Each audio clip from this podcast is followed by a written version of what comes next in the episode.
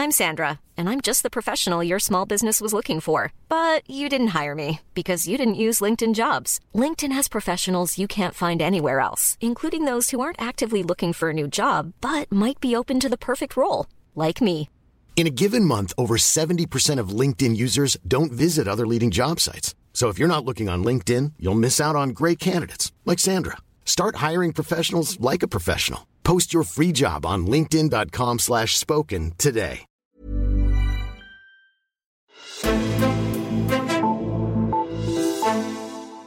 Mette Frederiksen og Socialdemokratiets popularitet er eksploderet under coronakrisen. Nærmest ingen danskere mener, at Mette Frederiksen har fået en dårlig start på sin tid som statsminister, og partiet er i meningsmålingerne steget voldsomt siden valget. Men partiet har heller ikke fået meget modstand lige efter valgsejren, var oppositionen ikke eksisterende på grund af Venstres formandsopgør, og med coronakrisen blev fredningen forlænget.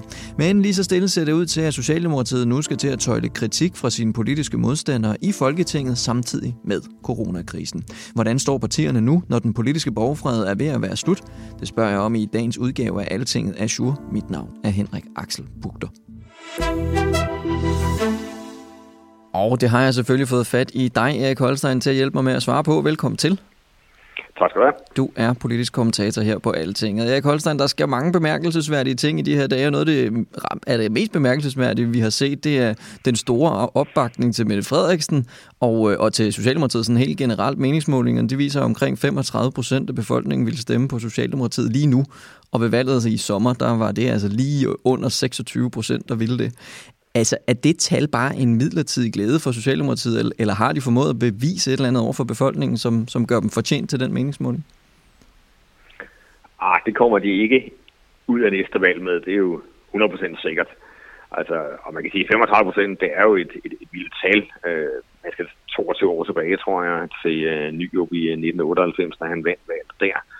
Der fik han 36 procent. Uh, og ja, ved sidste valg, der var målet for Socialdemokraterne, det optimistiske mål, det var at nå op øh, på 30 procent, og det nåede man jo så netop så langt fra.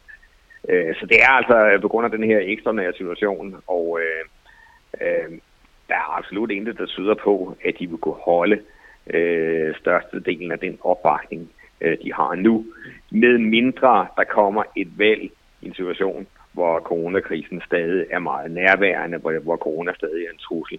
Så kan det godt spille ind, øh, hvor, hvor god man har været til at håndtere den her krise. Mm. Men ellers ikke. Okay. Vi ser jo rundt omkring i Europa, at der, der er større opbakning til lederne under den her krise. Ligesom Mette Frederiksen jo også oplever, jeg tror det er omkring 50 procent af danskerne, der foretrækker hende som, som statsminister. Altså er det mere sådan reglen end undtagelsen, at det går sådan nu? Eller har Mette Frederiksen gjort noget bestemt for, for at sikre sig den opbakning? Altså det er i høj grad reglen, at der bakkes op om statslederne.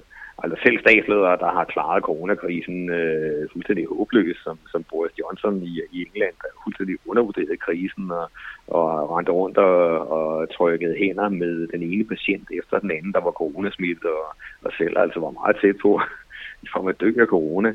Altså selv han kan se øget opbakning i øjeblikket.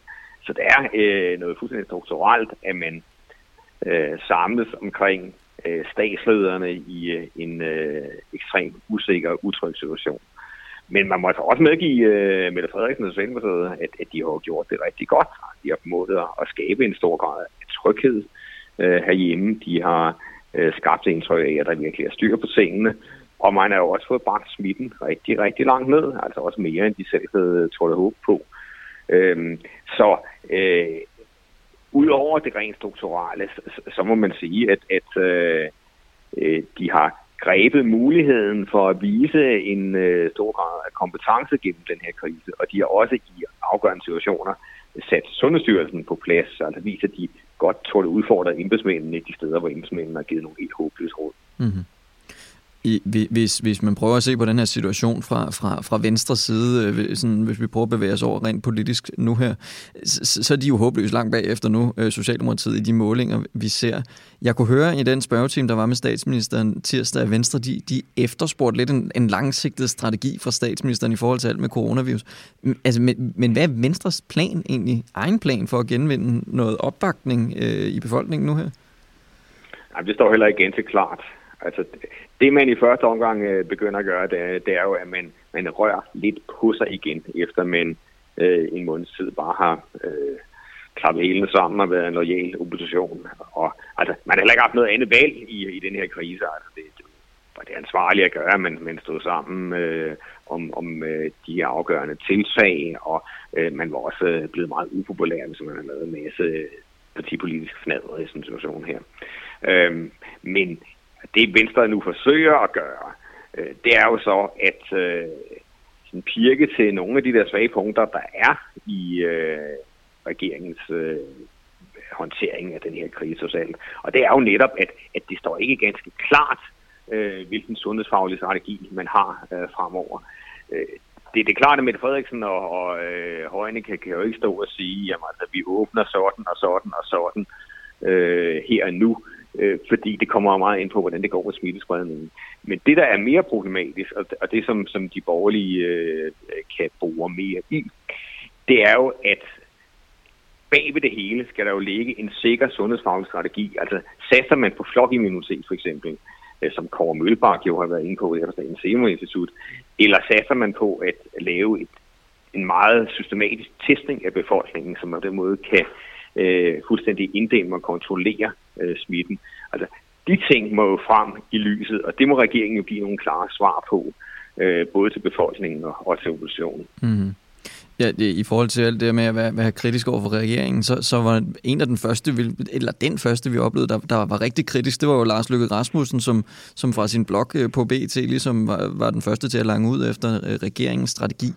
Altså, er det, er det en del af sådan en orkestreret plan fra Venstre, eller har, har Løkke bare fået nok, at der, at der ikke skete noget?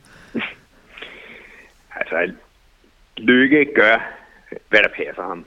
Altså, han er jo sådan en, en politisk øh, fribytter nu. Øh, han føler ikke, han skylder nogen noget. øh, hverken Venstre eller, øh, eller på den sags skyld øh, Mette Frederiksen. Han, han, han er ikke noget imod at, at, at vise, at øh, jamen, altså, han er styr på, hvad der foregår. Altså, det, altså, han kan jo bruge øh, sin baggrund der, både som statsminister, men også som tidligere øh, sundhedsminister, øh, Øh, til at komme på banen på, øh, på en meget effektiv måde, og der har han jo virkelig altså grebet chancen og, og udnyttet den til fulde. Øhm, så øh, det er øh, sådan en, en klassisk øh, lykke i, i den her situation. Øh, nu har han ligesom sat på bestillingen, men øh, på den anden side, så kan han jo også øh, forsøge at vise, at øh, øh det var en fejl, man satte ham fra, fordi at øh, han har rigtig godt styr på de her ting. Ja, fordi jeg tænker, altså, når jeg hørte den kritik, Lykke kom med, at sætte den over for Jacob Ellemann, som jo er, altså, han er jo relativt ny og har endnu ikke rigtig brudt igennem som, som partileder i, i befolkningen. Altså, det kan da ikke være godt for hans troværdighed på den måde, at, at det ser ud som om, at i hvert fald, at han bliver løbet over af den gamle øh, partiformand. Nej, det er det heller ikke. Altså, det, det, det er aldrig godt, når en tidligere formand øh, øh, overstråler den, øh, den nuværende. Og det er jo ikke det, der, der er tale om øh, i øjeblikket. Altså, der er jo allerede været en del af der siger, at ja, okay, det her viser jo, at, øh, Ellemann ikke rigtig var reddet til at tage over, og, og øh, man har smidt guld på gaden med, med Lykke. Og, og det er jo nogle analyser, som Lykke sikkert øh, luner sig uh, alt det ved. Men når det er sagt, så, så kan man sige, at, at, at, at det gør så, i forhold til Venstres stilling, så gør det heller ikke så meget, at man har en, en kraft som Lykke, øh, der kan markere en, øh, øh, kraftig opposition på et tidspunkt, hvor det vil være lidt for ubekvemt for element at gå ind og stå sig hårdt til bolden. Øh, så, så jeg tror ikke på, at, at der er tale om en anden øh, orkestreret arbejdsdeling på nogen måde. Men, men altså, det er både godt og skidt for element, når det kommer til stykket. Det kan også udnyttes til noget positivt sig selv. Okay. Øh, en anden ting, som, øh, som coronavirusen har gjort, det er at rykke sundhed tilbage som det vigtigste emne for befolkningen, øh, og dermed jo vippe klimaspørgsmålet af pinden som, som nummer et emne. Har det haft nogen betydning for mig, de der mange store klimaplaner, som, som der jo stadig er, og, og de mange trusler, som, som regeringen så småt blev mødt af fra, fra enhedslisten og radikale? Altså, de trusler, de er jo demonteret, men man kan med sikkerhed sige, at øh, øh, der ikke bliver noget af at øh, vælte regeringen øh, inden grundlovsdag, hvis der ikke kommer nogen planer der.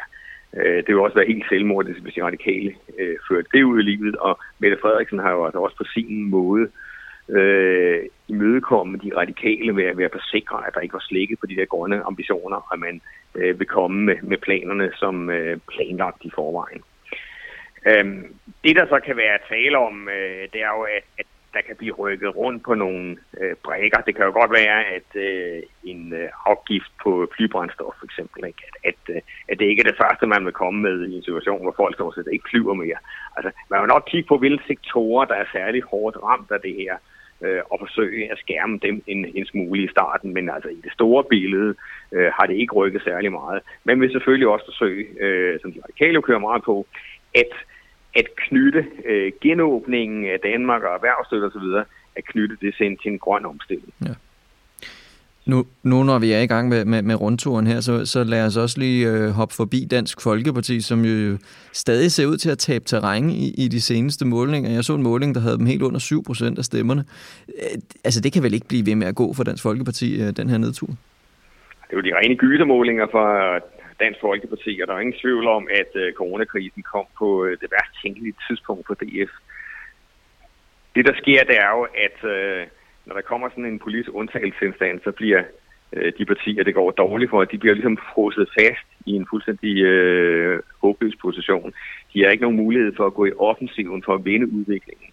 Øh, DF's normale dagsordner med udlændingepolitik, med retspolitik, øh, de blev pludselig øh, betragtet som irrelevante. Øhm, så det har været helt øh, håbløse vilkår for, øh, for Thulesen Dag. Øh, men nu kan man sige, nu begynder der så gradvist at blive åbnet op for sådan en almindelig politisk debat igen, så, så tingene kan jo øh, begynde at normalisere sig lidt. Men det ændrer ikke noget ved, at det her yderligere har forstærket DF's nedtur, øh, og der er rigtig, rigtig langt hjem til bare noget, der minder om et øh, acceptabelt niveau for DF. Betyder det så også, at der er forståelse for den situation, man er i fra, fra hvad kan man sige, partiet og, og medlemmerne, e- eller altså, vil man gerne, nu må der snart ske noget, hvad, hvad, hvad, hvad er sådan fornemmelsen?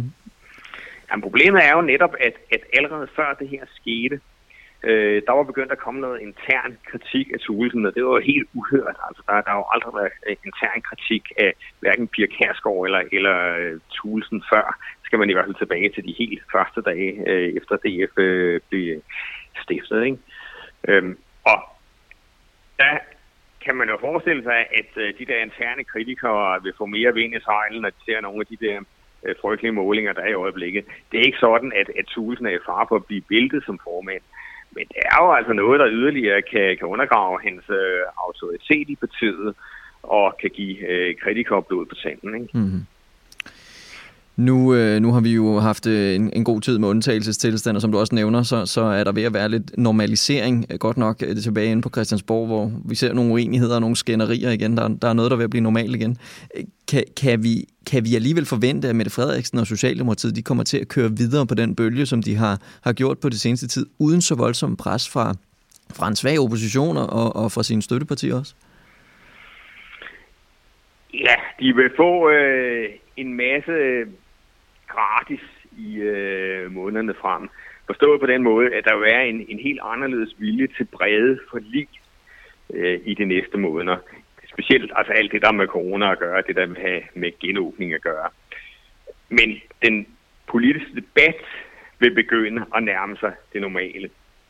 Man vil se, at, at, øh, at Venstre, øh, Enhedslisten, øh, Dansk Folkeparti, at de vil gå til regeringen på en række punkter, øh, og de vil kunne tillade sig at gøre det, uden at man øh, blandt vælgerne vil anse det for helt utidigt. Øh, fordi at nu ser det ud som, at øh, epidemien i det mindste er under kontrol, og så vil det ikke blive betragtet som sådan uansvarligt, at man anfægter regeringen, så vil det ikke blive set som en del af den normale øh, demokratiske debat. Mm-hmm. Erik Holstein, mange tak, fordi uh, du lige gjorde os klogere på den politiske situation. Selv tak. Thank you. Og tak til dig, der lytter med til vores udsendelse i dag. Fredag der udkommer der en episode om det videotopmøde, som Mette Frederiksen torsdag skal have med sine europæiske kolleger i vores søsterpodcast Altinget EU. Europa er jo lige nu godt og grundigt i knæ på grund af coronavirusen, så lederne skal blandt andet tale om, hvorvidt der skal stiftes fælles gæld for at komme på benene igen. Det er der ikke helt enige om, og om de bliver enige om noget eller ej, det kan du høre i vores EU-podcast, som vores Bruxelles-hold med Thomas Lauritsen og Rikke Albrechtsen optager til dig på fredag. Så søg på Altinget EU EU i din podcast-app, så er du klar, når den episode udkommer. Mit navn er Henrik Axelbugter, og vi lyttes ved.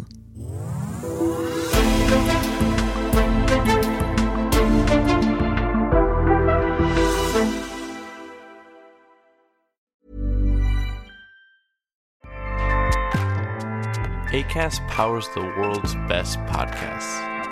Here's a show that we recommend.